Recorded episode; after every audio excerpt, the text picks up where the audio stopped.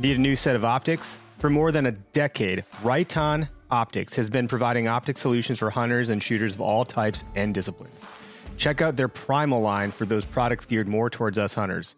From binoculars and spotting scopes to your basic 3 to 9 scopes and longer range crossover models, the Primal line from Riton was made for hunters.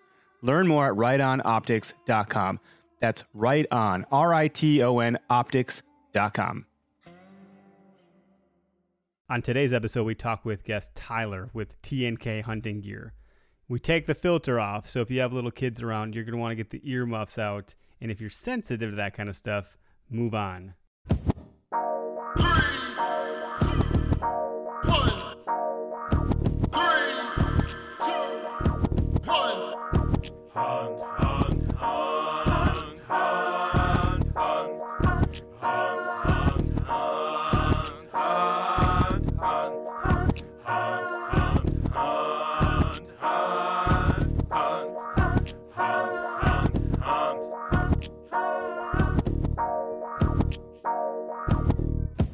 Howdy, and welcome to the Where to Hunt podcast, the podcast that connects public land hunting enthusiasts.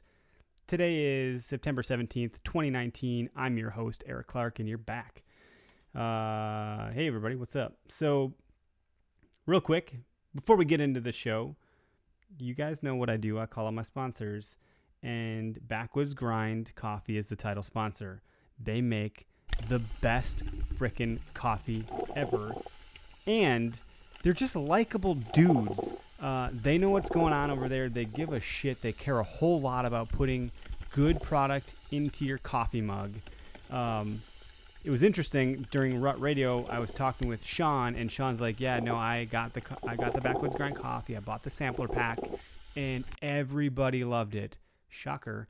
Um, it's it's just really good. It's the kind of stuff you know that it's hard to describe when I say it has grit in the flavor.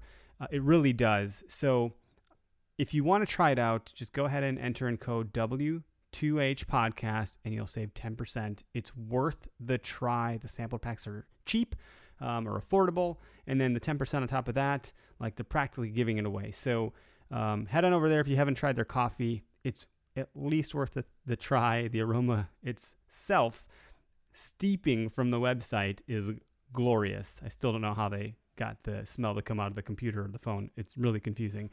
And then additionally, let's switch gears here real quick because we're going to introduce our new sponsor for the show, which is Gumleaf USA. Gumleaf produces rubber. GumleafUSA.com is where you can find real rubber boots, handcrafted. Um, there's no other boots like this on the market. I've looked, I've checked, I've purchased a whole bunch. I've had Muck, I've had uh, Under Armour. I even still have my Mickey Mouse World War II boots. Um, and I've also had some Gander Mountain, which is now Gander Outdoors. Look, I've had plenty of different boots, and I know others that have too. And a lot of those other manufacturers use synthetic materials that don't hold up over time. They break down, they get brittle, they get punctured. They're not the same. Granted, they're a little less expensive than the gum leaves, but you pay a little bit more for that quality and you're going to go a lot farther, quite literally. If you want to check them out, I highly, highly recommend at the minimum, don't even buy their stuff. Just go to their website, gumleafusa.com, and look at the video on their homepage and see how these things are made yourself because it shows you how they're made by hand.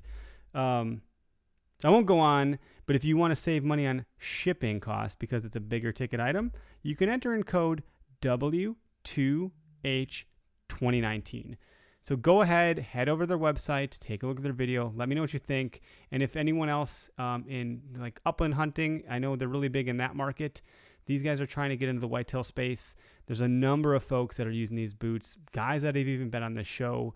Um, Sam Ubel's been on the show. I think he's rocking some of their boots. Greg Tubbs has called into the show. He's using their boots. Um, Greg Litzinger, uh, he's been on the show. He's using their boots. There's a reason some of the better hunters in this space are using these boots. Now, I'm the okayest hunter and I'm really looking for comfort and durability, um, but it helps me expand and learn and take myself to new places and cross some areas that, you know, are a little bit more rugged and wet. Anyway, on today, we we bring on guest Tyler from T&K Hunting Gear LLC, and uh, we really get into why and how his products are more superior than any other product like his on the market and just why his brand is so special and unique. It's also veteran owned. It's made 100% in America with 100% uh, materials that are sourced from America. It's like nothing else. So I never do it justice. Let's just go ahead and get into it. Hold up, hold up. Sorry. Before we get into it, we got to get into the W2H Rut Club Radio.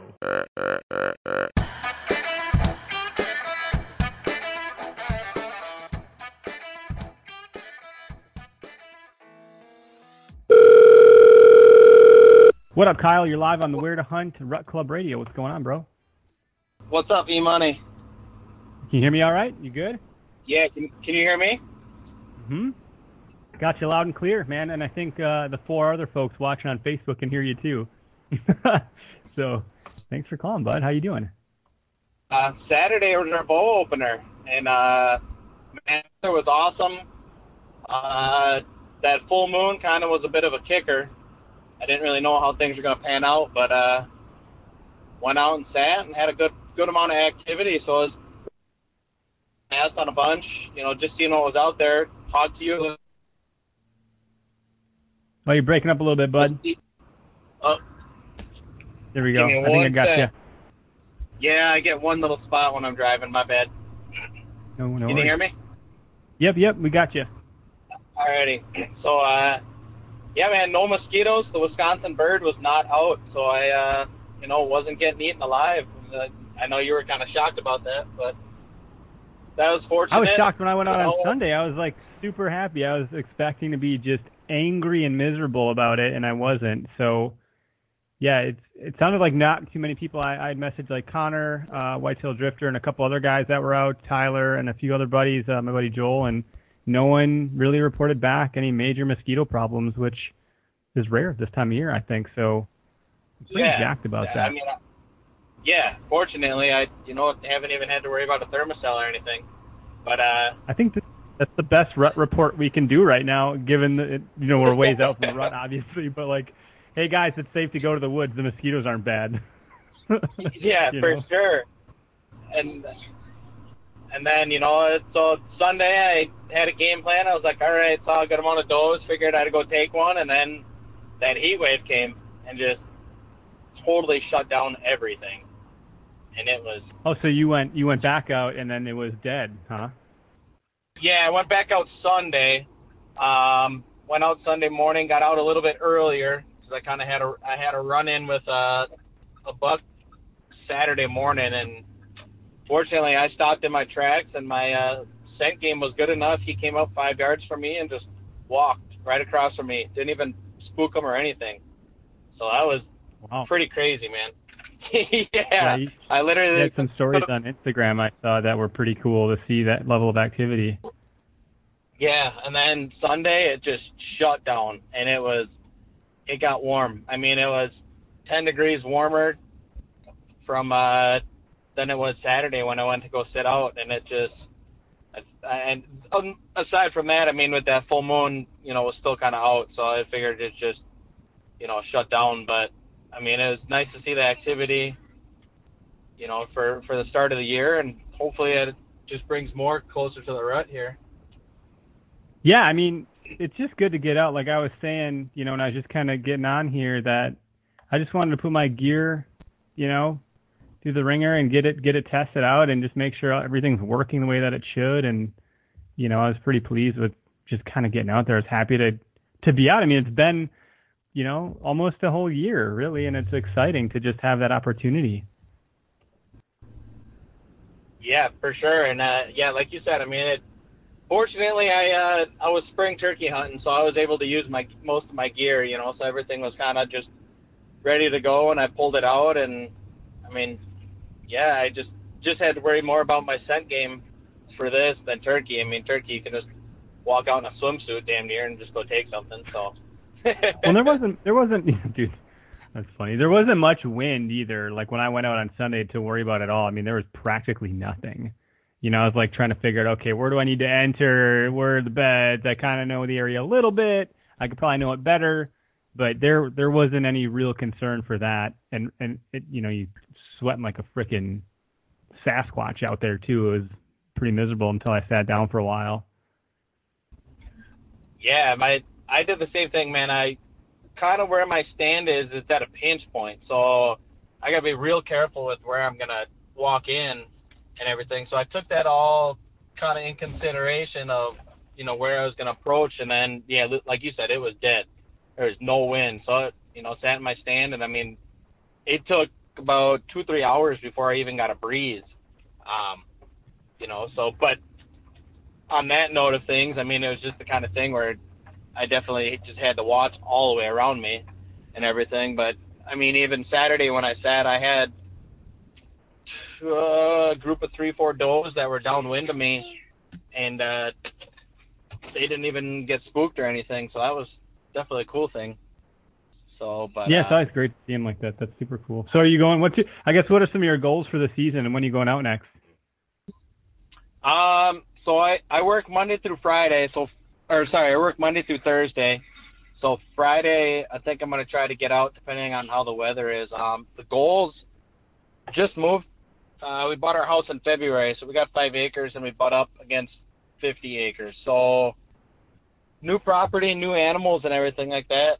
So I mean, um, I mean the goals are to try to you know hit something pretty decent. Um, trail cam has showed two spikes, couple six pointers, and an eight pointer. Um, but from the farms around the area, I've seen there's at least a couple ten pointers. So just hoping during rut they're gonna sprint through the yard and everything like that. So I mean, I don't really have anything super crazy. I mean, it's something something big enough that walks by, you know, and sparks my interest. But I definitely don't want to take my first one that walks by and you know be kind of upset. Um, yeah, when it's that early in the season, if you're if you've been at it for a number of years, you know, it might take a little bit more to get you to draw back. Um, there's some guys that yeah. are like, "Fuck yeah!" You know, like I can't wait, yeah. which is great. You know, I, cheers to those yeah, guys and mean, everybody, really. I, I mean, we got the I got one antler tag, but then where I'm at, I actually have uh, five antlerless tags. So, I mean, I, I can get plenty of meat in the freezer with that. But uh, you know, I definitely want to, like I said, you know, where I'm at, I definitely want to try doing more of a uh, deer management and everything like that, and, and try to watch the herd and see what's going on and everything like that. And then uh, where I'm at, so I mean, our property butts up to 94. Um, so on the north side of 94, there's a, a public about 254 acres is up there. So I swung up there to see, and I've kind of just been uh, mapping it out on the on Google Maps and stuff like that, and can, you can definitely see where their trails are and pinch points and stuff like that. So um, I think I might go take a pop up blind and go jump up there and see if I can see anything. I mean, I've seen them from my house. I can see over the freeway and everything like that, and I can see a couple of them. Um, but I just don't know if they're getting pushed from where I'm at over the freeway or if they're they're up there. But there's a couple ponds up there and everything like that. So I mean, it's definitely good good uh, land for them to be in. There's really no houses around too close. So I mean, so ho- hoping I can go run up there and you know if I take a mature doe off of there, I'll definitely be happy. That's great, man. Well, we'll stay tuned and follow along with your season. Share stuff with the page. If you're not in the W2H Rut Club, go ahead and jump in there too. And uh, we're gonna we're gonna let you go for now to bring on the next caller to keep rolling with the right show. On. But dude, Kyle, thanks for calling in and supporting, man. I appreciate it. And now you're entered in to win a heated hunt, um, heated scent dispenser. So stand by. We'll Sweet. put you in the drawing. All right, all righty. Thanks, E, e Money. Take it easy. Yeah. See you, man. Bye. All right. So next on the line, looks like we got Sean out of uh, Oconomowoc. What's up, Sean? What's going on, man? How's it going? It's good. Thanks for calling into the the Rut Club Radio. You've been seeing some deer. Been out yet? Uh, well, I was out Saturday morning and was uh, trying to sneak through a field of uh, pretty much chest high weeds, and eight, 18 minutes into legal shooting time, uh, I, I did not spot the six pointer. The six pointer spotted me taking a leak on a tree. Yeah, um, that's right. I think you we had messaged back and forth about that a little bit. Yeah, yeah, it was one of those of you know I started going and then I heard thump and I looked over my shoulder and he took two big bounds and disappeared into the woods. Damn. And uh yeah, it, it, that was my first thought was damn it. But then I'm like, well, that's fine. I'll just continue on with my plan of working the rest of the way through the field of weeds to work myself around to the uh, leeward side of the hill and uh try to work my way back up that way and I ended up finding more bad things than good things. Um, you ruled some the, things out then. Well, no, it was more like I found a uh, permanent stand, which is not ah. permitted on that property, but it was also I was about 50 feet off of private property, so I think somebody was trying to sneak one in there. Yeah. And uh then about 9:30, somebody flew a drone over the property, and it was low enough that I couldn't see it, but by the sound I could tell exactly where it was. So that was kind of annoying because I'm sure they spooked the deer. Uh, and, and then that, about you almost 12, wonder if that was just someone recreating, but maybe not. You know. Right. Well, then around one o'clock in the afternoon, somebody went through the uh, the main trail on that property on an ATV. And I was like, wait a minute, I thought you couldn't have motorized vehicles on this property. So, and about that point, with all the uh, extra noise and I'd run out of water, I ended up calling it quits for the day. But I didn't. I, I found a bunch of trails, and in onX I marked the trail that that buck had disappeared on. And okay. I kind of crept up that way a little bit, trying to. Yeah, yeah. Be like, okay, you know, that's that's where I saw that guy, so maybe he'll be there next time I go out there. But then again, maybe not. I don't know exactly how much pressure that property gets. Um, I did see a truck parked on the south side of that property when I was leaving, but that was the only other vehicle I saw. So. And were you hunting but, in Oconomowoc on in it public land, obviously? Yeah, it's uh, the uh, Ashippun River Greenway uh, up across Highway 67 from the Ewald soccer fields. Yeah, I I've hunted the Ashippun River Greenway over by the Ashippun River in that parking lot and I've also gone up the river from uh, some other part of town. I forget what the heck it's called. Um, you know, and I've definitely seen a number of deer out that way. So it's a, it's a, and I've heard of guys taking some big ones out there too. Not to give any secrets, it was public land. You know, you got to know where to go on there. But um, right, yeah, it's a great, it's a great little property that's not far. You know, I'm, I'm right in the same area, so I really right, enjoy being yeah. able to get out there. And then I scouted it with my dog one year. You know, in the in the spring, and he loved just running around out there looking for sheds with me. So it's cool. It's a cool nice. spot. Yeah, it is. It is nice, and and uh, I know in uh, previous years I found quite a bit of sign. Um, the other part of the greenway that's like separate, it's on the west side of 67, is a lot smaller, and it's mostly marsh. Um, mm-hmm. But because the soil is pretty wet all the time, you can just see deer tracks just everywhere if you can fight your way through the thick brush. Yep, yep. So no, that's cool, man. That's good. Th- yeah. So, are you going to go out again this weekend, or when's your next plan of attack? Uh, I don't know if it's going to be this weekend. Um, hopefully, for sure. Well, no, the weekend after we're camping, so it'd probably be three weeks. Um, but it all depends on family stuff too. So yeah, yeah. I'm I'm hoping. I'm keeping my fingers crossed. family first, but then deer hunting. Maybe coffee and then deer hunting. right. Yes. But, yes. Coffee. Backwoods grind. Yeah. Are you drinking backwoods grind? Yeah, we just uh, just got an order in the other day. Good. Great. That's stuff. awesome. We we well, took a sampler that, pack on a, a family camping trip, and everybody loved it. That's awesome. It really does have some yeah. real grit to it. I don't know that I'm able to describe that verbally, but for those that have tried it, maybe that makes more sense now. That's what I'm drinking. Right. Nice. Well, Sean, thanks for calling in, dude. You're gonna get you're gonna get entered into a drawing to win a heated hunt uh, heated scent dispenser, so you can add that to your arsenal for uh, some of the gear that you got this season.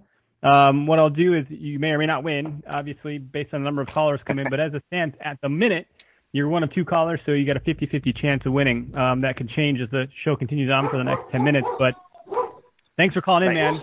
I appreciate it a whole bunch. All right. Thanks for having me on. Yeah, good luck this season, bud. All right. Thanks. You too. Bye. Bye. You're live on the Where to Hunt Rut Club Radio. Who do we got on the line? Where are you calling from? Hey, what's up? It's Kevin Dye, Bath, New York. What up, Kevin? How you been, man? Not bad.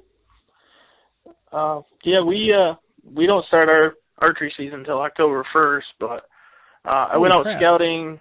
Yeah, I went out scouting uh last week with a buddy, and we found some fresh rubs. Um, and there's a ton of acorns falling right now, so you know the food sources are starting to change for the deer. They're probably going to start moving off of like the hay fields and stuff. That's awesome, dude. So, and they, they're like everything I hear from everybody, and I've been hearing this since I was a kid from my dad, is acorns, acorns, acorns, acorns, and uh, that's a really good sign. Do you think they'll still be dropping fresh acorns come October first, or they'll at that point have moved on to something different? No, I I imagine there's a like there's a ton of acorns on the trees this year, so I imagine they'll still be dropping. But like a lot of our ag around here is mostly cornfields. We don't have a lot of soybeans and stuff like that, so um they don't really I I think they use the corn to travel through because nobody can see them in the corn, you know, unless they get on the edges. Right, right. I don't it I don't think it gets um grazed on or browsed on as heavy until like the acorns are not pat you know in the apple trees and stuff like that like or when they go and when they cut the cornfields the fields are loaded but Yeah, absolutely. Um, it's interesting because I'm doing all these heated hunt giveaways, and one of the scents that they have is sweet corn. They have it as a cover scent. Um, so if you're hunting near a cornfield edge or something like that, you could totally use that, and you could blend right in, right? I think Yeah. that's kind of interesting. like you think everyone just thinks dirt for cover scent, then there's like all these other options. But um, make sure you put a comment in the in the comments, Kevin, so I know how to find you for the drawing, um, so I can let you know if you win or not, because you're going to be drawn to win a heated hunt, heated hunt, heated scent dispenser. Now I'm goofing it up. Classic.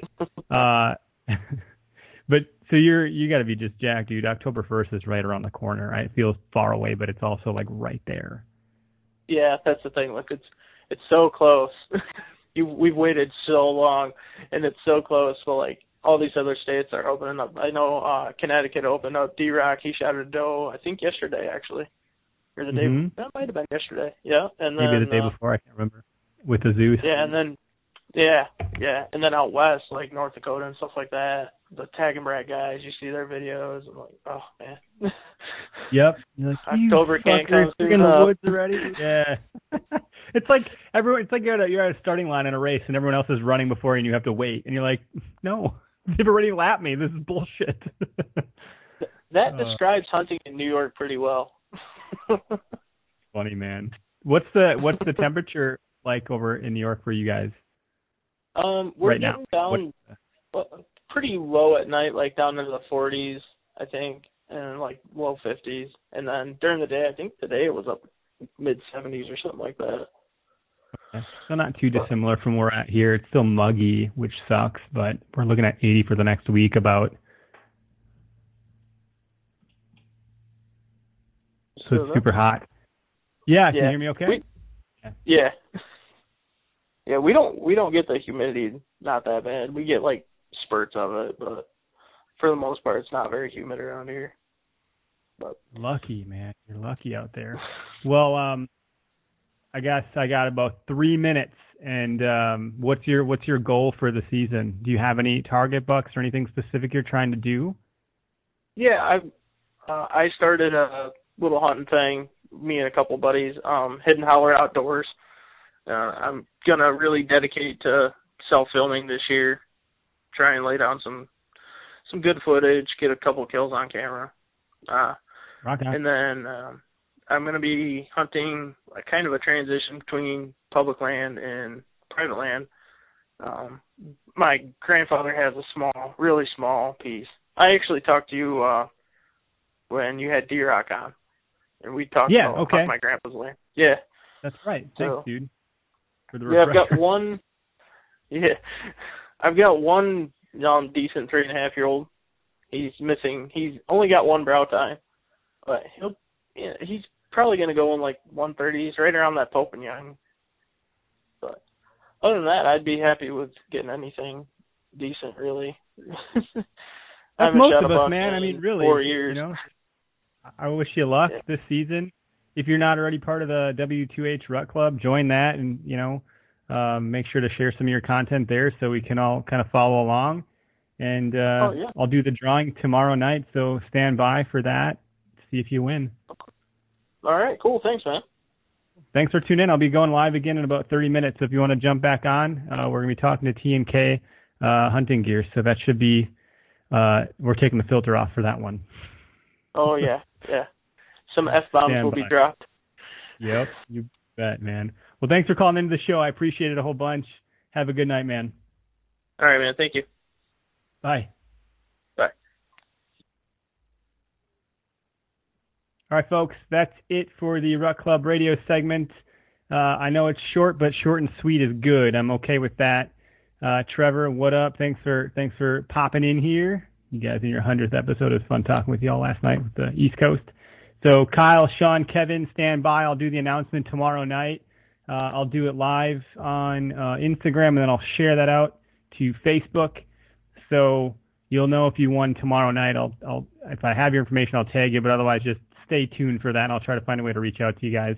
But uh, everybody, thanks for calling in. I'm going to switch gears here. We'll see you back in about 30 minutes. Got to go fill up my scotch. I'm pretty excited for today.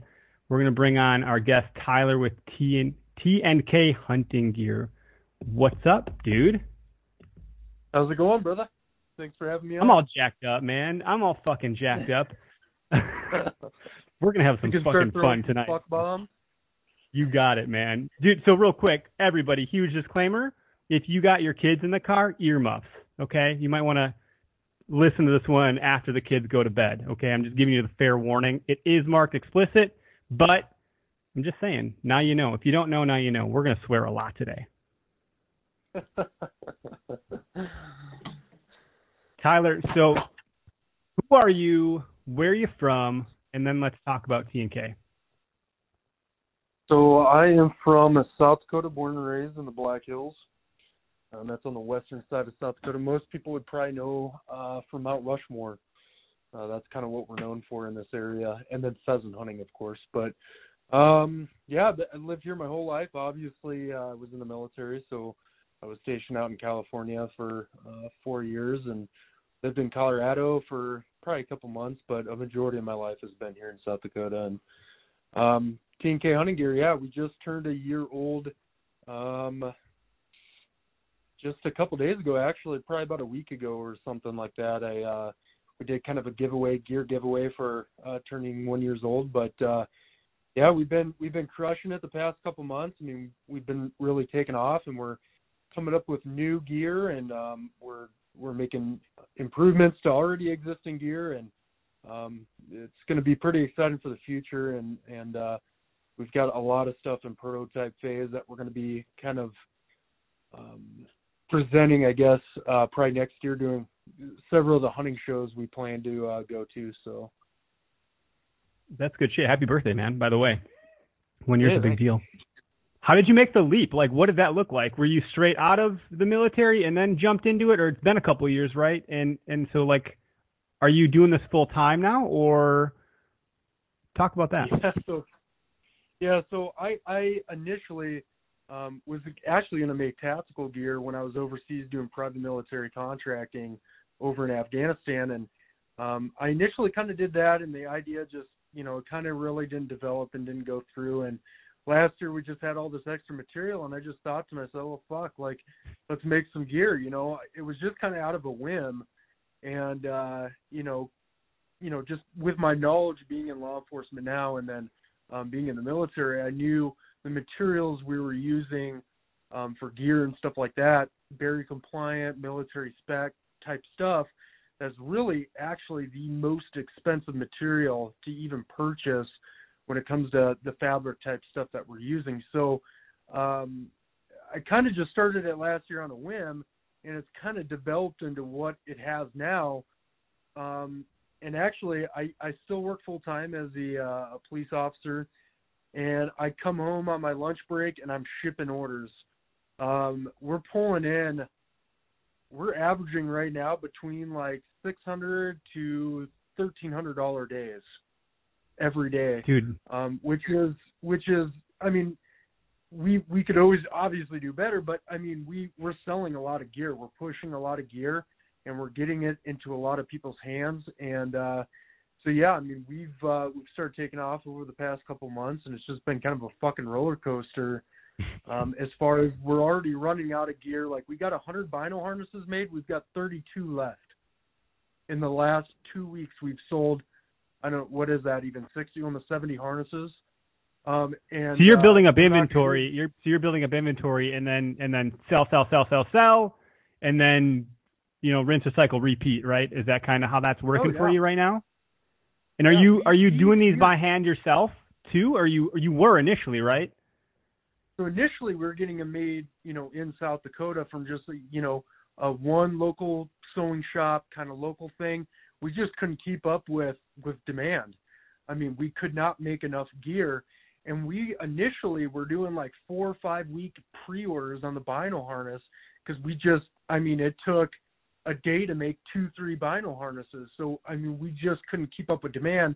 Now we're running a hundred, two hundred, and we actually get our gear manufactured in colorado um and and we're just we literally are just getting hundreds of pieces of gear made now um i think rangefinder pouches are our new new piece of gear and i think i've got we got 125 of them made and i think i've sold already 70 of them and Holy uh shit. so i mean yeah so i mean we've just and that's just in the past couple of days we've sold probably about 30 of them and uh so we I mean nothing stays on the shelf for very long. It's just fucking go go go go go.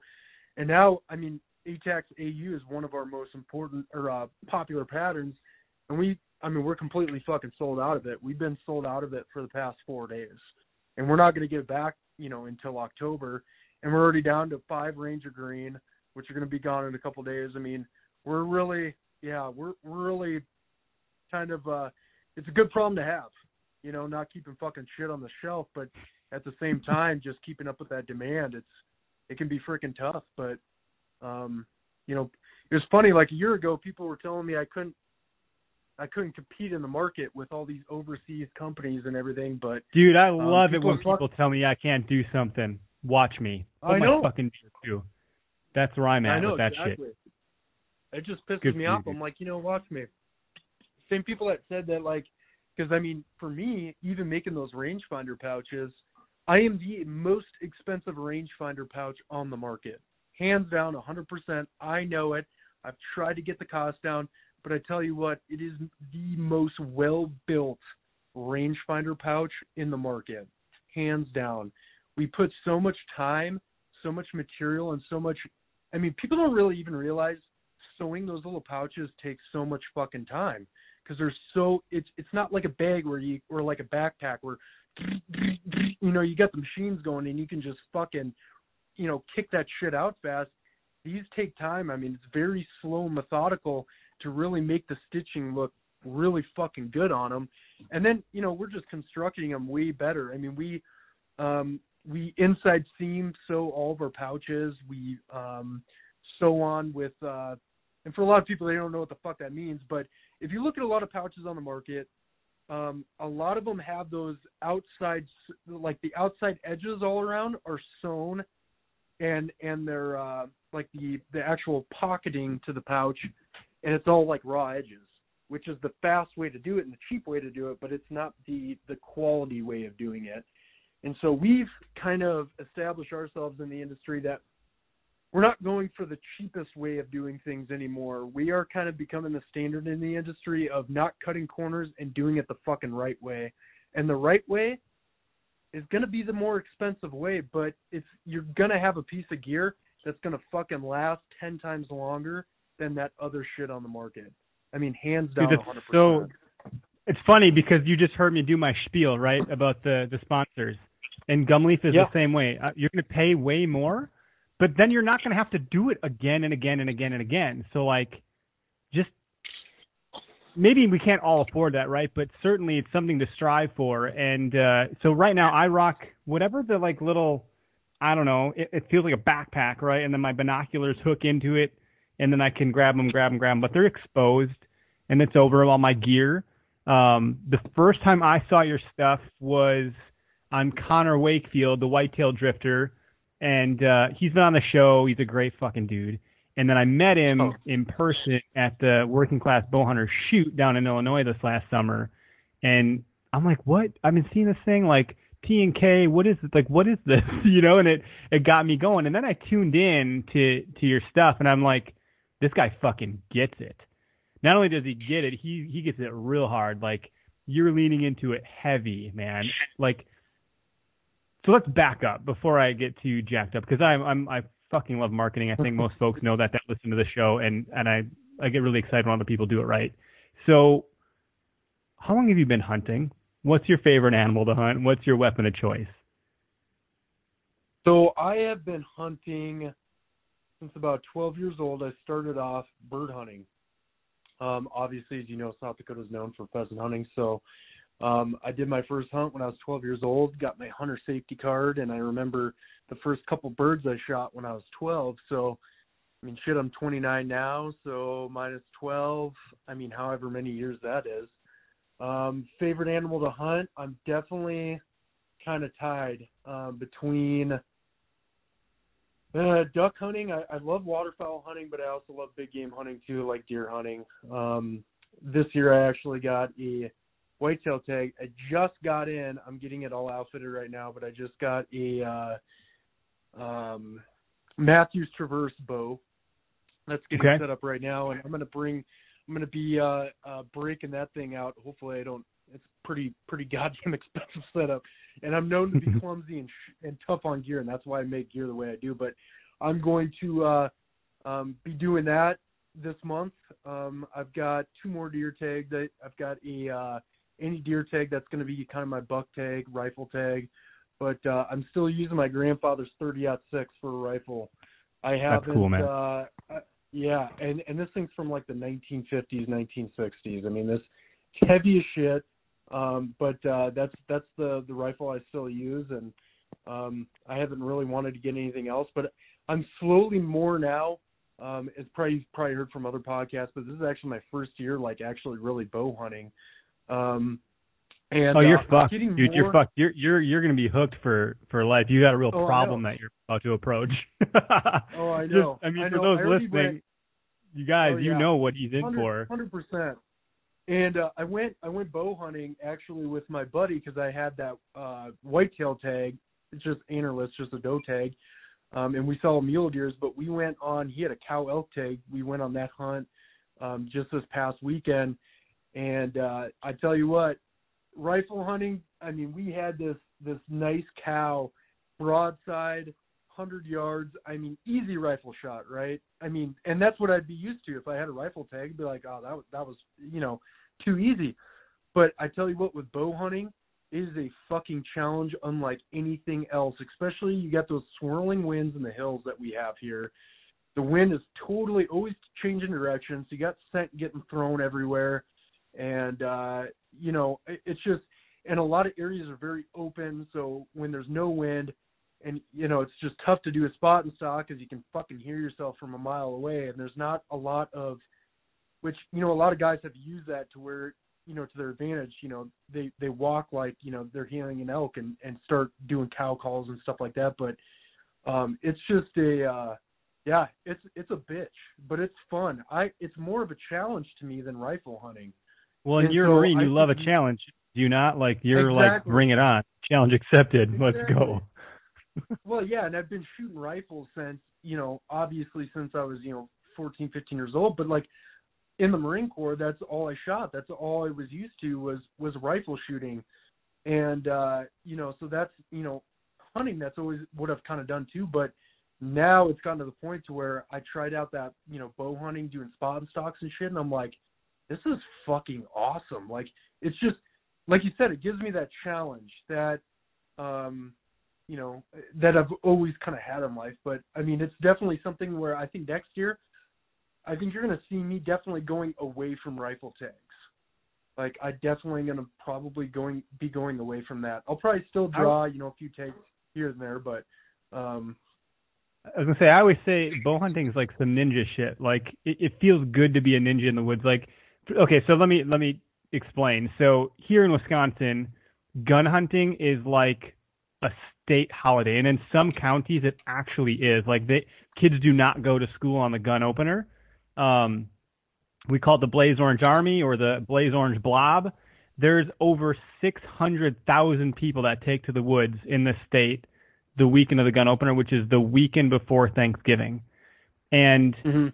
Dude, it's a big deal, but it's all about that camaraderie. And so, like, you have it's colder, right? We're in Wisconsin, so it's a lot colder that time of year. There's usually snow if you're up north, and if you're not, maybe it's hit or miss. But you're layered up, dude. You're wearing long johns. You're wearing a giant blaze orange, you know, usually a onesie or some freaking coveralls and a jacket, and you're just, you know, you're a blaze orange blob. And when you go bow hunting early season, you don't have to wear those extra layers. You're more flexible. You're wearing camouflage. You're blending in. You're not part of this blaze orange blob. You're sneaking in and you're infiltrating the deer woods and you you got to get close. You got to get real close. You need to pay attention very closely to the wind, your scent.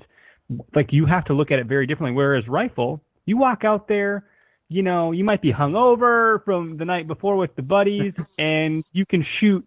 You know, depending on where you're at in Wisconsin, we got thick forests, so you're probably not gonna take a shot more than 100 yards. But if you're open fields, you can you can let it rip 300 yards, and you're good to go. Now, if that's bow, that's not gonna happen. So it really is um, a much bigger challenge, man. But that's why it's so addicting. Like you get out there and you get that encounter, and it's not like gun at all. It's totally different. Yeah, but that's whitetail. No, I mean, that's what I look for.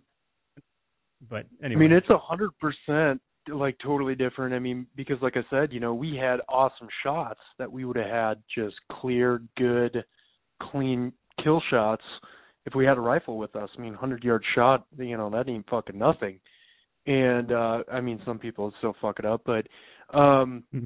you know, it's just amazing to to see that and just um you just can't get away with with what you can rifle hunting. I mean, quite honestly, you can't. Um you, there's just so many things that you have to do right to just get yourself into a good position to to take an animal down. So I definitely really it made me really feel like I was really hunting, you know what I mean? Like really hunting after that animal and not just going out there to, you know, uh, per se fill a tag, but actually trying to earn it. You know what I mean? Absolutely, dude. I had a guy on uh, a couple episodes ago, primitive hunting, and he takes it to another level. Like he wears moccasins, he makes all his own gear, he makes his own moccasins, he makes his own bow, he makes his own arrows, his own broadheads, his own strings, everything, and then he goes and kills some shit. So that's like some next level stuff where you can feel the earth on the bottom of your foot. Um, I'm not there. I don't know that I ever will be, but it's cool and it sounds super badass. Uh, I mean, yeah, you know, so just bringing it back to the caveman status. That's that's pretty for awesome. real. He really is. If you haven't heard it, it's a really good one. It's super interesting. But well, let's break down. Let's let's move back ahead now again and break down some of the things you have. Like, okay, I'm gonna pull up your site on the screen here. And for those mm-hmm. that are watching and not listening, you know this will be in podcast land. But you know, you have the binocular harness, um, the call pouch. You mentioned you got some prototype things happening, and you have the rangefinder, but you also have some cold weather gear, some dog collars, Glock holders, bags. Like, break some of these things down for us. Like, what does yeah. you talked about the quality? Um, I don't even know what else is on the market. Dude, like your your stuff has front and center attention right now. I talked about what I use, my shitty little thing. Um, let's talk let's talk about what you have here. Let's break it down a little bit. Yeah. So I mean, obviously our staple piece of gear that uh, we just sell a ton of um, is our bino harness. And okay. what makes our bino you know our bino harness I, I guess a little bit different. Um, on you know just compare. I mean, really all of our gear is that we are we're not only manufacturing in the United States, we're actually using all United States materials. So it's a little bit different because some companies will use overseas material and then they will um, they will assemble it because you know 70 or 80 percent of the work by law is happening in the United States, and then they're slapping slapping a made in the USA tag in it, even though it's made with overseas like Chinese material. So we we do not do that. We are not a company that's slapping a made in the USA logo on there and bullshitting you. We're fucking a hundred and I mean a hundred percent. All of our materials are military grade, are um, the highest quality manufactured here in the United States, and that's what separates us, I think, from a lot of companies because there's a lot of companies out there that are doing that, slapping the made in USA tag on there, um, because 70% of the work, which is actually sewing it, is happening in the U.S. so they can say made in the USA, which is complete fucking bullshit, in my opinion. Um, so what we're doing is well, in your expert opinion, because you know the industry, I wouldn't just say in your opinion like that's a fucking fact. Yeah, I guess so. I, I yeah, that's that's a fucking fact. I mean, honestly, that's that is a fucking fact. And you know, I've talked to Aaron Snyder from uh, Kifaru PAX on a podcast and stuff like that. And I mean, he's I mean, he's on board and and says the same thing because we see it. I know I can go into fucking Cabela's and I can feel a pack and I know exactly what they're fucking using. I know where their material comes from. I know what kind of material they're using, and I know their fucking markup. So like, we can't say any of that. I would love to just throw some companies under the bus. I can't fucking do it. But I would just love to be like, God, if people knew what they were fucking buying, if they only knew what they were paying for, and like with us, um, you know, we're not even doing a huge markup on on our gear. Um, we could get away with honestly selling it for a lot more than what we do because of the materials and the and the um the construction that we're putting into it like I've told people on our pages too, we've got fucking almost 60 moving pieces into that bino harness. Like it's not easy to sew. It takes a lot of time and there's a lot of moving pieces and a lot of just really high quality ingredients into that piece of gear and into all of our gear really. And so like for us to survive, we I mean we have to sell our stuff. It's going to be more expensive than, you know, our stuff, material, raw, and getting manufactured costs the same as most bino harnesses out there. That should go. That I mean, that just goes to show you the amount of fucking ingredients we're packing into that gear. Um, we're just not we're not cutting corners. And so for our bino harness, the biggest thing that people like about it too is that it's one dimensional. It can fit anywhere from a 10 by 42 to a 18 by 56. And what I mean, 10 by 42 is going to be a little bit deep, but what I've told guys too, put an extra pair of socks in there, and it freaking lifts it up just perfectly. But the reason we made it one dimensional like that is so that if you upgrade or downgrade glass and sizes, you don't have to buy a whole new pack. You just have to make a few minor changes. You know what I mean? It's not that big of a deal. But obviously, you've seen with our pack, it's MOLLE compatible, which means that um, on the sides you will see those ladders. That's MOLLE. Um, there are some other companies out there that do MOLLE like on the bottom and shit like that, but the reason we make that MOLLE on the sides is because all the pouches that we're making and there's other you know out of market non TK pouches on there that are MOLLE compatible military pouches that you can mount onto that bino harness. So basically you can customize that harness to whatever you want. You don't have to fucking there's we don't we don't sew on pouches for a reason. And I do that because some people may like the rangefinder on their left side instead of the right side. Me, I'm left-handed, so my rangefinder goes on the left side of my pack because I'm left-handed. Now, you know, we're not making all these different pouches on here to where you can't customize it to whatever you want. So it's kind of nice to where you can throw a call pouch on one side, a uh, you know, a Glock 20 or 21 holster, which we've got in stock right now, on the other side, or a rangefinder pouch and a and a pistol holster, or you know, and we're making you know coming out with more pouches like admin pouches, bear spray, tourniquet pouches, just all kinds of different things that you can really customize this harness out, and you can just customize it to the hunt you're doing.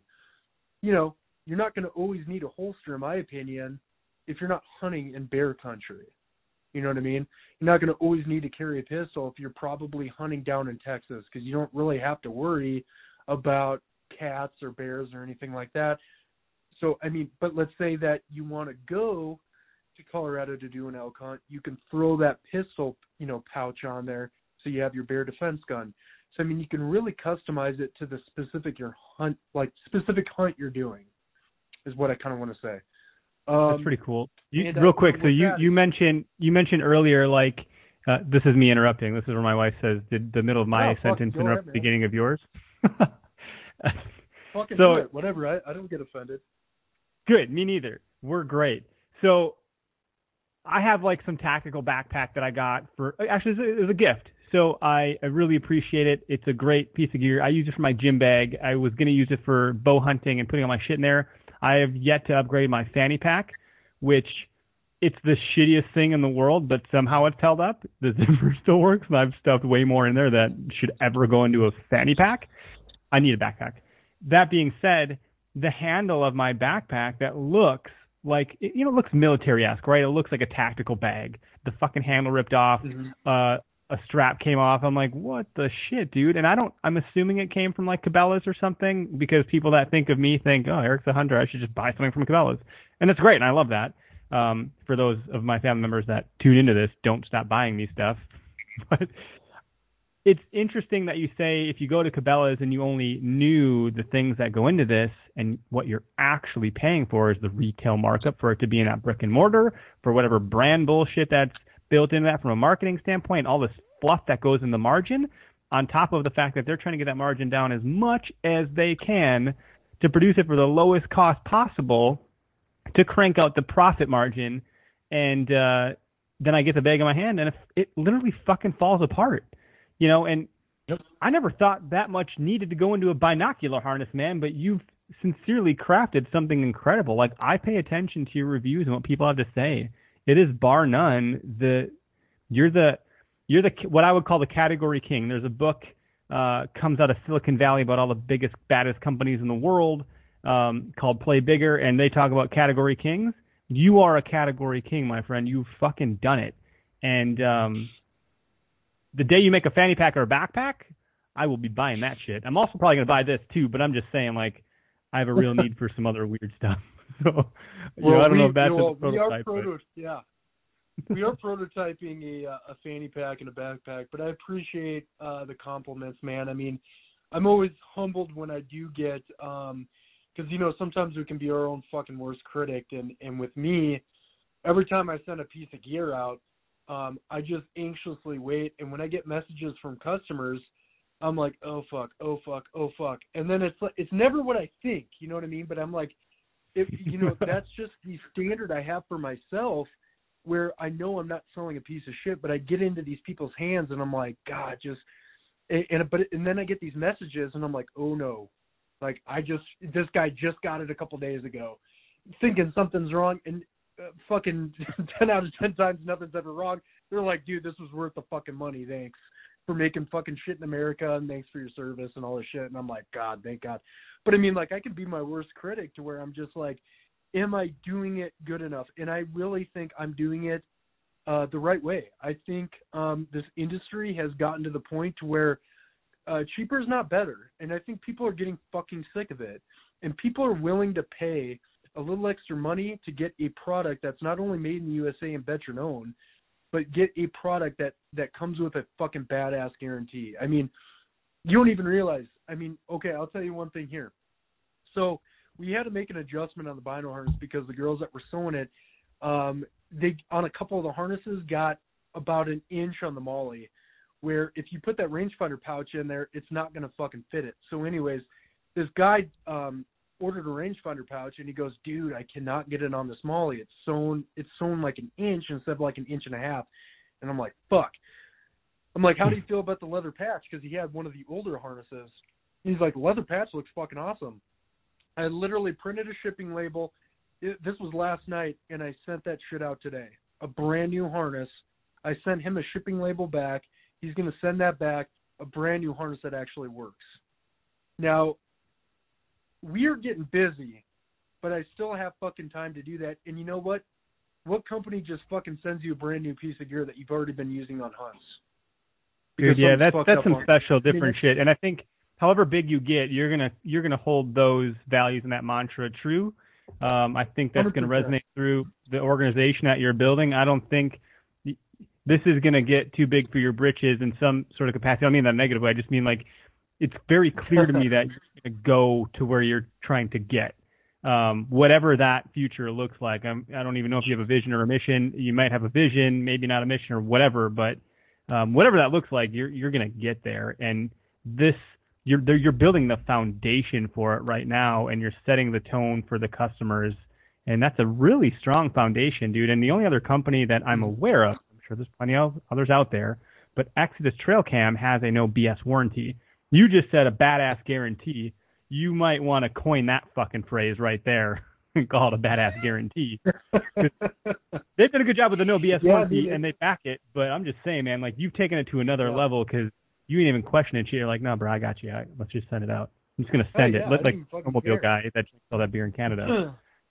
I get customers that are like, "Oh, I'm sorry, I'm sorry, I, I didn't, I, I didn't mean to do this." I'm like, "Fuck, why are you apologizing to me? Fucking check your email. There's a freaking return label. like, you don't even fucking pay for like shipping back. Like, we pay for that shit. We take it, and, and I mean that's that's another reason why um our products have to be a little bit more expensive is because the insurance on it.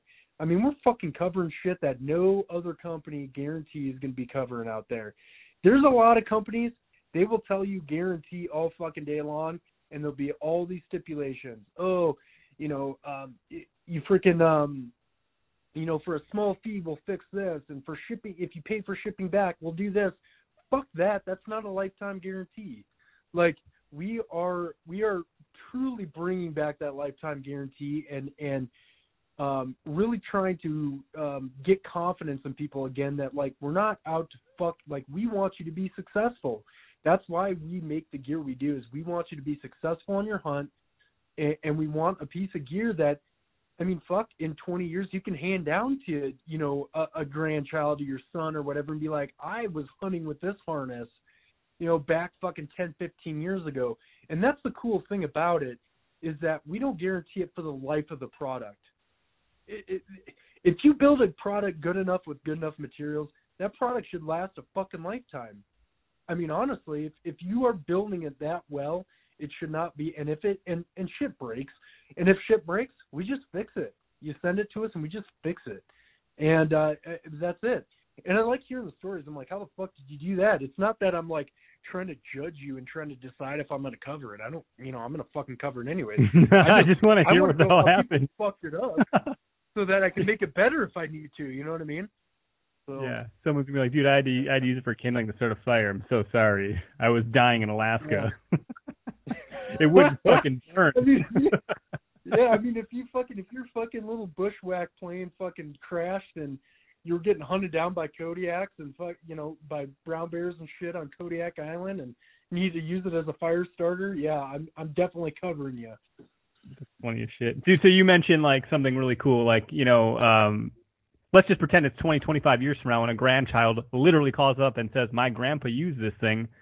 Is this lifetime warranty legit? And you'd be like, you know, 20 years older, and be like, fuck yeah, dude, I got you. Or you some customer bro. You know, but it's interesting because you know, we talk about hand-me-downs, and you come from the Marine Corps, and I think we all know that the Marine Corps gets all the hand-me-downs from the fucking Army, right? And they're still using shit from World War II, um, and it's still in, it's still out there working. So yep. it seems as though you've taken a bit of that mantra. Like I don't know how military gear gets manufactured, where that DoD gets their hands on this stuff, and who is responsible for that. I know they rely on a lot of the private sector for that, but you know you talk about using military grade stuff. I mean, at some point, I almost think the Marine Corps might start buying shit from you. You know, it might come full circle. like, Fuck yeah, I mean that, America. Yeah, because like the military has to, um, by law for the most part. Um, there's some people that are probably involved with the military that probably shit doesn't go that way 100%, but they're supposed to make everything very compliant, which means make it in the USA with USA materials. Yep. And so everything the military uses is NIST and ITAR and all of these other like there's a lot of compliances that they have to deal with. There's the, and there's GSA bidding and all this other fun stuff that I'm slightly aware of based on my day job. But um, anyway, dude, sorry, I, I did it again. I interrupted. Sorry, everybody. Go on. That's fine, man. You're fucking good. Um, you know, just for the most part, like, um, you have to look at those materials. We're using the same Cordura, a thousand D. We only make two things. Uh, two of our camos uh, and colors actually come in 500D Cordura, which is more lightweight and more, uh, uh, more, uh, I guess, acceptable acceptable to abrasions. But it's still, I mean, obviously, really fucking heavy duty and good. Um, that's uh, A-TACS, the AU, and fluorescent orange.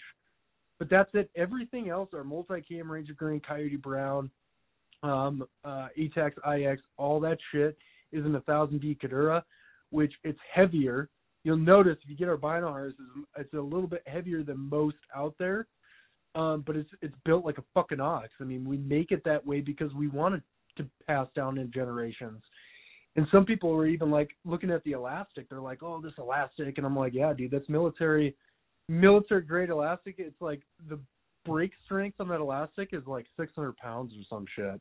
I mean, it's just Wow. the, the shit is just the best of the best, and it's the most expensive shit. But we are um, like Kifaru uh, packs. We are we buy from like the same suppliers, um, and so and the same suppliers as a lot of the military buys from too. So we are using that type of material. And when you said hand me downs, I mean that's exactly what it is.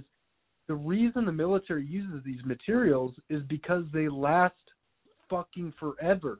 They don't In the worst gear, dude, gear. beat up by the fucking front line and On the people that sit there forever. the army. No offense, everybody. I'm just saying, we're talking. Yeah, about but I mean, these guys are using it fucking to kill fucking terrorists, dude. Like Mhm. using it in combat operations, patrol after patrol. on fucking Osama bin Laden raids. Like this is the same type of material that I mean, they have a flak jacket that's been in the fucking Corps for fucking 15, 20 years because it lasts, and people just don't like. That's where like where I kind of come in, where I'm like trying to educate people on like this fucking material we're using is the best of the best. It's expensive for a fucking reason. A- And Well, but more and more people are more and more people Yep. are getting it though. You know.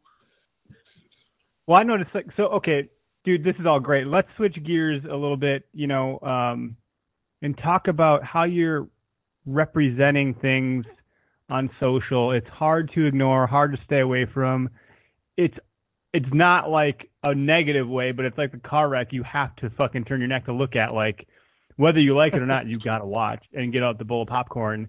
And you know, it's interesting because I've I've I think once you get haters, I was talking about this with um, D Rock from the East Coast Boning Podcast. I was talking about this with Kurt Geyer and the guys from the Working Class Boner Podcast, and really just kind of talking about you ain't made it until you have haters. And I got haters of my app all day.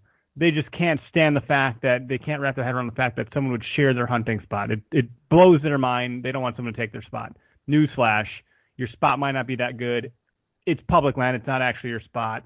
Like, and and just work for the greater good of the industry, for the love of God. But for you, you got people hating on the fact that you're dropping f bombs, which D Rock and I have similar problems. He's probably got it worse than I do. But um, who cares? Like, it's interesting that we're in a, we're in a day and age where uh, the motto of the country is "I'm offended that you're offended." Yeah.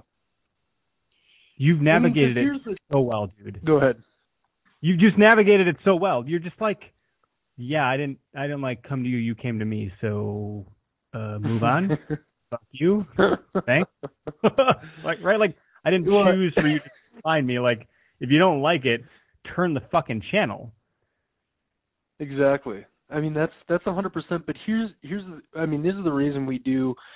Uh, obviously, a lot what we do is because um, I mean obviously we're no bullshit, and that's just kind of how my personality is in real life. I mean guys that know who I am in real life, and guys that um, you know have served with me, and guys that work with me, and then guys that'll probably meet me at a lot of hunting shows this coming year. know that I'm just I I I'm that fucking dude. Like I'm no bullshit.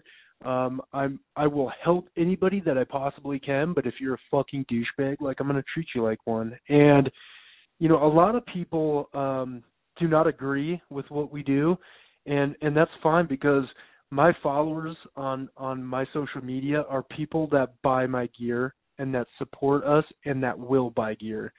Um, I I'm not concerned with getting a hundred thousand followers. I could fucking care less. I'd rather Depth have over width, man. 3,000 Depth over width. Oh yeah, I'd rather have three thousand followers that are gonna fucking buy a ton of gear than a hundred thousand that ain't gonna buy shit. And so Yep. like, that's why I don't spend money on fucking advertising. That's why I don't do this. That's why I don't do that.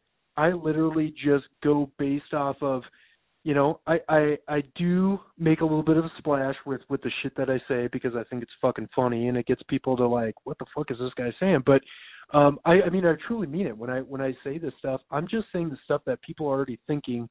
But we've gotten into this world, especially with companies, they want to fucking apologize to everybody for everything. And and we're not in that game. Like if you're a fucking offended, go fuck yourself. I don't really fucking care. Like I mean that's that's really my mindset. Like I don't fucking care. Like our generation is becoming a bunch of pussies. I mean straight up. It'll get and it'll And- get and- worse, but I'll pause Oh, you there real quick. get. I'll pause you real quick because we have a caller from Michigan. All right. So I'm gonna bring him on, and then we'll pick right back up at pussies. Sweet. Jonathan from Michigan, you're live on the Where to Hunt podcast. Please don't be a prank caller. Yo, sorry. Hello? Yep, you're live Hey, on the up? show. What's up, Jonathan? Oh, okay, yeah, what's up? Yeah, so I heard what you guys were talking about, and I was just like, um, yeah, Nope, nope. See you later, Jonathan. You're a prank caller. Get the fuck out of here. Son of a bitch. Dude, That's how I'm gonna I handle that from here on forward. You're gonna ban that. I fucking have you ever have you ever watched the uh infomercial videos where they're like prank calling C-SPAN? Dude, if you haven't, you need to fucking go look. It's fucking awesome. Dude, we were just So we were how- how are they even, this like- my new, this is my new thing. Like I now have prank callers. I've been doing this for nine months. In the last three weeks, I've gotten prank callers. I don't know where they're coming from. I think they're coming from YouTube. If I'm being honest, I really don't know. You said yeah, that sounded like a little fucking kid. yeah, I don't even think that yeah, kid that hit not a- puberty yet. Pre-puberty kid. If anybody else wants to call in, by the way, the number's on the bottom of the screen. If you prank call me, I'm just gonna hang up. That's that. So don't waste your fucking. And then I'm gonna ban your call, and and then I'm gonna try to find. I have your number, so I will call you back at fucking three in the morning when I'm producing this show, and I will ruin your life. Bruce? I like your Bruce style, Faulkner. dude. I like that. Yeah, I'm done with that. And you're feeling the fire. Bruce, you're live on the Where to Hunt podcast. I know you're not a prank caller. What's up, Haas? Fucking what's up, guys? Tyler, what's up, man? What's up, Bruce? How you doing, bro? Doing good, doing good. He has no clue he's already talking to me. we only had a you're driving, aren't a couple of you? You're always driving, man. That's that's so. No, that's not a problem. I'm just saying. You're always driving. What do you got? I'm always you got? We got some man. value show. You got a question for Tyler? What's up, bud? Yeah, yeah, no, man. I just want to let people know, you know, uh, when I found out about Tyler and what he was doing, being a fellow, uh, you know, veteran-owned company, uh, 100% American-made, you know, that means a lot to people. And uh, when I found out about it, I gave him a call, and uh, you know, he spent a good half hour, 45 minutes on the phone with me. Uh, similar things that I do with customers, man, we're a lot alike, and it, it, everything that he's about is legit uh, just based on our conversations and everybody that I know personally that actually already has the product. Um, I know I'm planning on getting some product. We actually talked about that. Uh, he's been at a, he was out when I called him last time. They were doing a photo shoot and they were out of product, but we're going to make that happen. But uh, it's good to see that other people out there are doing business the same way, man. And we need more of it. That's great, dude. I mean, you guys are setting the bar, right? You guys are setting the example.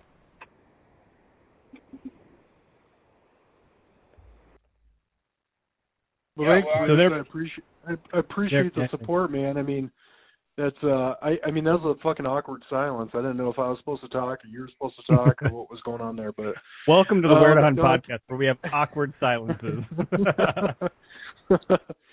um, no, I appreciate the support, Bruce, and and uh, you know, obviously the future business, and um, I, I'm definitely glad that it's going around in the industry. That I mean, guys know that we're for real, and um, we're definitely providing um, and setting that standard for providing high quality products, and just um, having kind of that working class, um, take no no fucking prisoners kind of attitude to where. Um, you know, just kind of South Dakota guys that are going to stand up for themselves and um, make good products and do it the right way and make it make it right here in the USA and and uh, so no man, I, I appreciate the good words and um, you know, awesome talking to you.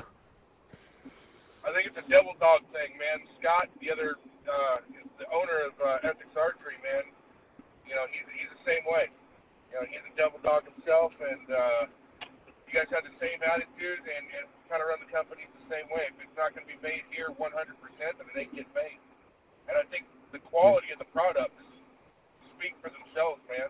Uh, we're bringing some value back to American-made products again, not not American assembled, American made. Exactly. No, 100% agree with you. I think um, it's kind of long overdue. I mean, that that used to just be the standard uh, back in the day. We we were self-sufficient. We manufactured here. We had jobs here, and uh, you know we we focused on quality. I mean, that's what it fucking was.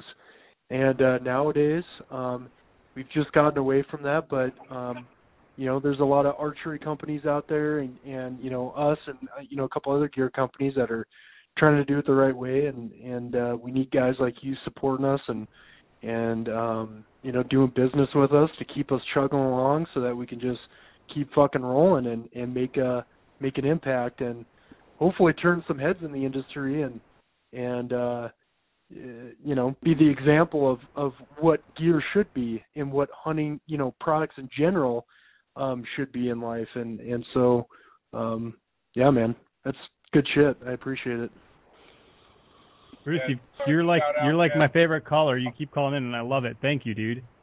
Tyler, I'll give you a shout later on this week, man. We'll talk. sounds good brother take care Drive safe, buddy. Oh yeah. So, while we were online with Bruce, I think I just sorted like three other prank callers. I got a I got a screening thing, so like it screens the calls, and if they fail to screen, like that's red flag number one. Like if you can't tell me your name and where you're from, then don't call in. Um, and if you're a real just caller really and you're blame the parents. like, dude, my wife blames parents. She's a teacher. Like that's real. Yeah, she, uh, some of these kids don't get their ass kicked enough. Although I was fucking guilty of prank calling when I was fucking a young little fucker too. So it is what it is. But it was like Yellow Book. That was different. it wasn't like yeah, dude. Like we'd like prank call like Chinese food places out of the Yeah, phone book. man. You know what I mean? Like yeah, I want not not guys, this kind of know? shit. I mean, this didn't exist, but Dude, some of the Um, guys take it pretty far. They're like, oh, yeah, no, I'm I'm Joe out of Michigan, and and I love hunting, except for when my wife killed a deer, and now I shoot him in the face. I'm like, whoa, dude, context prank callers. You're not even calling to say fart. You're just like going right into it and like disguising yourself. Well, yeah, I mean, and at least like you know, some prank callers will like come online and say fuck, and we'll be like, okay, well, you know, that's nothing new, Yeah. dude. Fuck you too. Right. like this ain't fucking Got that thumbs up. Thanks, bro. C-SPAN. Get out of here. like, well, okay, so dude, at the beginning, before we hit the record button, I planted the seed. Hopefully, you've had time to let it kind of come to fruition. Let's let's get on to your most memorable hunt, and I'm just gonna let you take the show here. Like it could be bird, it could be deer, it could be I don't give a fuck. What what was your most memorable hunt to date?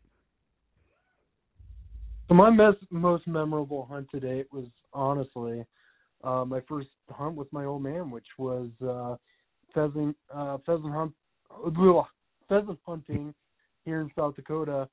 Um, I remember, uh, you know, we went out. We probably got like three or four birds, and I was, you know, 12 years old, fresh, getting my hunter hunter safety card, and um, you know, my old man, he, he'll still go out hunting, but he obviously can't put in all the miles that you know uh, it takes to go onto public land for deer hunting and stuff like that. But Um, you know, I'm going to take him out, drag him out duck and goose hunting this year, where he can just kind of sit in a blind and doesn't have to walk. He's getting up there almost, you know, into his 70s, and um, I just, I mean, I just remember that hunt, um, you know, and it's so cool to see compared to um, compared to now, and like when I was looking at pictures of when we would go hunting, is um, we used to just go in jeans and like a fucking red coat you know like it's so it's kind of so funny how it's kind of hunting is kind of in not pheasant hunting obviously wearing camo but like just how the camo industry has really evolved into what it is now today. And uh but i mean i i mean that's just what it was. I mean we um had our shotguns and just wore jeans and i think i even had some tennis shoes on with like a red jacket and like that's how we would hunt. And it's like it's just crazy um how it's evolved because it, it is evolved so much. Um but honestly that that uh I still remember like it was yesterday. I mean that was by far um and we only shot probably like three or four roosters, but um I, I and I think yeah, I honestly think if even if I shot like a 350s elk or something like that, I don't think it would be as much of a memory as as that to be quite honest with you. Um, I think those are the, especially as a son and a father duo, those are kind of the memories that you share. And, you know, of course, we've been hunting uh, a lot more since then, but, uh, you know, it, it's just kind of special when you did it kind of for the first time. And um, he's still got the picture hanging up on his wall downstairs in the basement. I just saw it actually this last Sunday when we were playing, uh, watching football. And, uh, yeah, man. I mean, that's really. I mean, that's all. I mean, it's nothing fucking crazy, but I mean, it's just, uh, you know, some of my best memories are just probably from my childhood, honestly. So. Well, same, yeah. dude, and it's it's cool that you like. So for me, memorable hunt with my dad, and second, like I wore Mickey Mouse World War II boots that were white. That if you saw me from a distance, looked like I was wearing socks. I wore hand-me-down camel from 1980 that is apparently making a trend and coming back. It's the tree bark camo. And back then I was like, man, I can't. I wish I could wear the camo that everyone else wears because it looks so cool. I didn't even give a fuck that it mattered what I looked like in the woods. I just thought like the other stuff was better, and it was a giant onesie.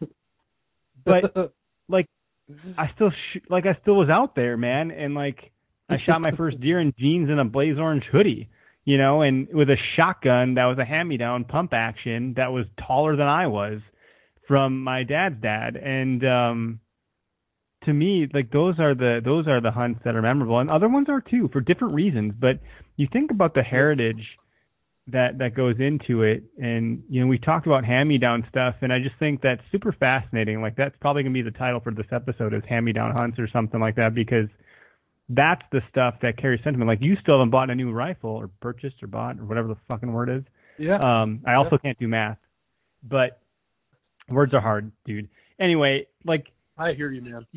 You, when you shoot that thing, it it probably sounds like history. You know, it doesn't sound like a bang. It's like this is what Grandpa shot, the fucking man. Snipers like, used to use back in World War II, man. Like that right? fucking. It, it's it, and like I still used, and a lot of guys see my videos too. You probably seen my my uh, grandfather's Browning A5, 1952. I still take that goose hunting, dude. And of course, I've got newer shotguns and stuff like that. But like, I mean, yeah. when I really just I mean, I use my grandfather's goose gun more than I use even my newer guns that are fucking two thousand dollar shotguns. I mean, a hundred percent. Like, and I, I, I just, it's just because I, I feel like it's like weird, but like you know, like my grandfather's like in that gun.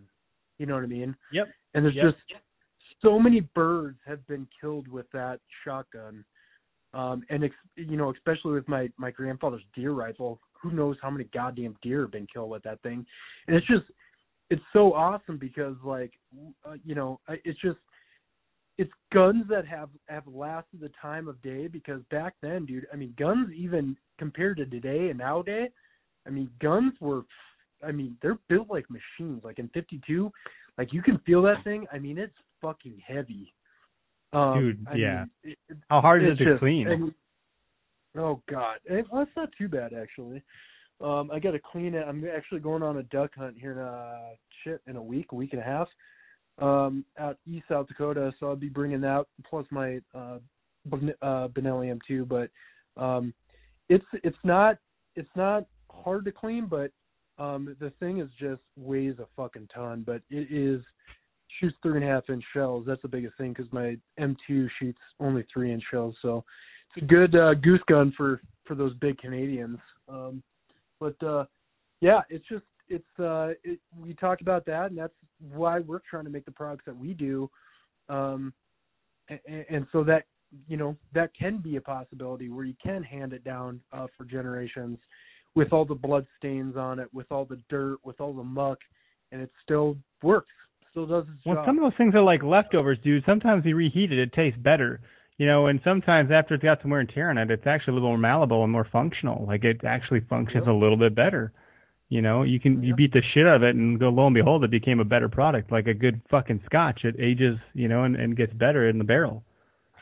Hundred percent, dude. Hundred percent. Yeah, it's just um rich histories, and you know we've you know going back to my grandfather fighting in Okinawa during World War II and being hunters. I mean, got a lot of just patriotism, hunting, um, really background in our in our family, and um, you know it's just super exciting to see where this company's going and all the support we're getting. And I mean, we're fucking blessed, man. And uh, you know, old man's fucking happy, and um, I'm happy, and um, we're just running around, man. We just had to buy another like ah shit, another four or five grand worth of material to get like another twenty gram worth of products done. So I mean, it never ends, man, and and it's a good thing because I think people really resonate with us because uh you know we're not in a suit and tie. We're just you know fucking small, really small town folks from South Dakota that um you know my father grew up in Lidgerwood, North Dakota, where population's 800. I mean, that's just who we are. And uh, we grew, you know, grew up hunting and and um, served our country, and so and, and just no bullshit. We just kind of tell it like it is, and and I think that resonates with a lot of people. And and um, there's just so much fakeness in the world and on social media these days that you know part of the reason why I do what I do is because I'm just like this is fucking who I am. I'm not going to be scared. And you know, there's some posts I get like 20 unfollowers, and I'm like, fuck them. I don't fucking care. Like I don't I don't sit there and like worry about followers. I could fucking care less. If But you wanna need to stay true to yourself because at the end of the day, that's what's Yeah. important, dude. And the old saying, like stand for nothing or fall for anything, right? Like that's a real thing. That's a real thing. Yeah.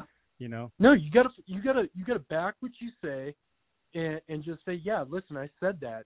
And if you don't agree with me, or you think I'm an asshole, or you think, oh God, he's he's mean or whatever, you know, it is what it is. Like I, I'm actually, you know, it, it's fine. I it is definitely something new, but I think more and more people are kind of getting refreshed by our no nonsense approach and just not taking shit from anybody. And uh so I mean we're gonna that's just who we are. And we're not gonna change for anybody and we can stay at fucking thirty five hundred followers for the next fucking ten years for all we care. Um Well, but one go up, thing you're doing the right certain- thing. well, yeah, but I mean, and it doesn't even matter. But I mean, one thing's Right. for certain is that we are going to connect with the right people that get our gear, that love our gear, and, and that you know want to buy made in the USA, want to support veteran owned, and we're connecting with the right people in the industry. And yeah. uh so I mean, that's it. You know. Dude, where do people find you? Where where can they go? Like, where should they go? How, what's the website? Like, help help people that are listening in their car, walking the dog, whatever they're doing with their day at the gym, etc. Like, where do they go? What's the best way to get in touch? Yeah, so our website's teamkhunting.com. You can go on there. Um, got our products on there. We got a couple things for pre-order right now that are probably a couple weeks out. Um, Instagram, you just type in T&K Hunting Gear LLC, and then you can also follow us on Facebook.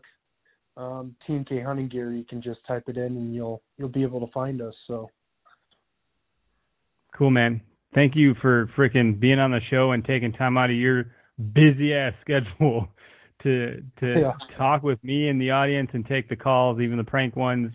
You know, it means a lot to me. I think every guest is a blessing. I, I I feel lucky to talk to anybody. Uh, my wife sure thinks it's funny that people even want to spend time talking to me or listen to the show. So I appreciate it because if anything, it just validates the fact that I get to rub that in her face. but I appreciate it, man. I'm going to end the live session. Everybody, thanks for tuning into the show. Um, we appreciate you as well. Thanks, everyone.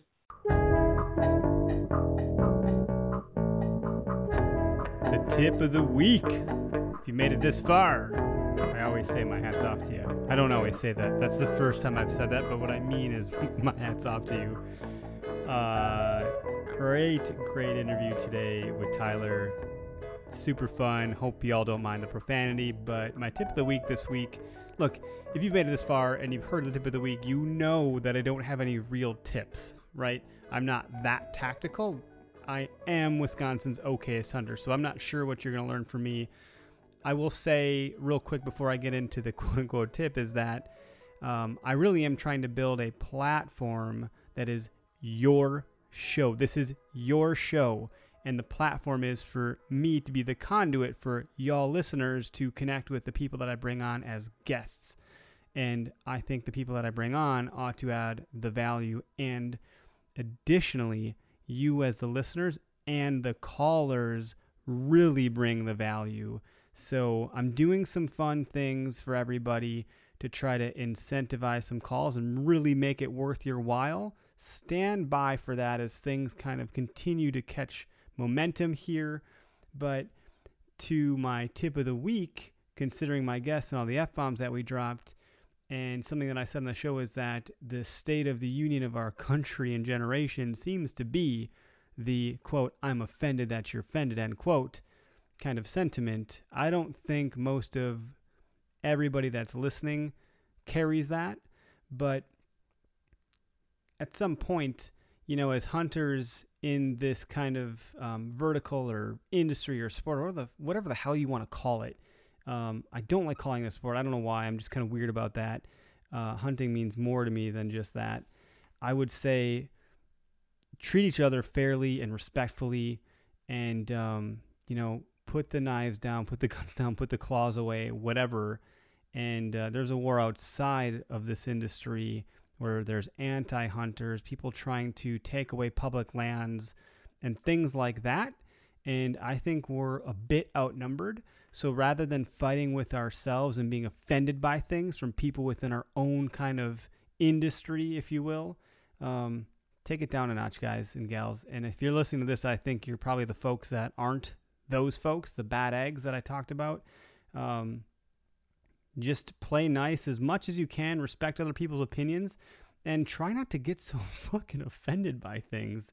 I don't think y'all are the ones that do that, but if you found your way to this show and you're offended by something, move along. And for all those prank callers out there, get the heck out of my show. Um, I'm taking steps to get a call screener to deal with that. Hopefully, you guys don't mind.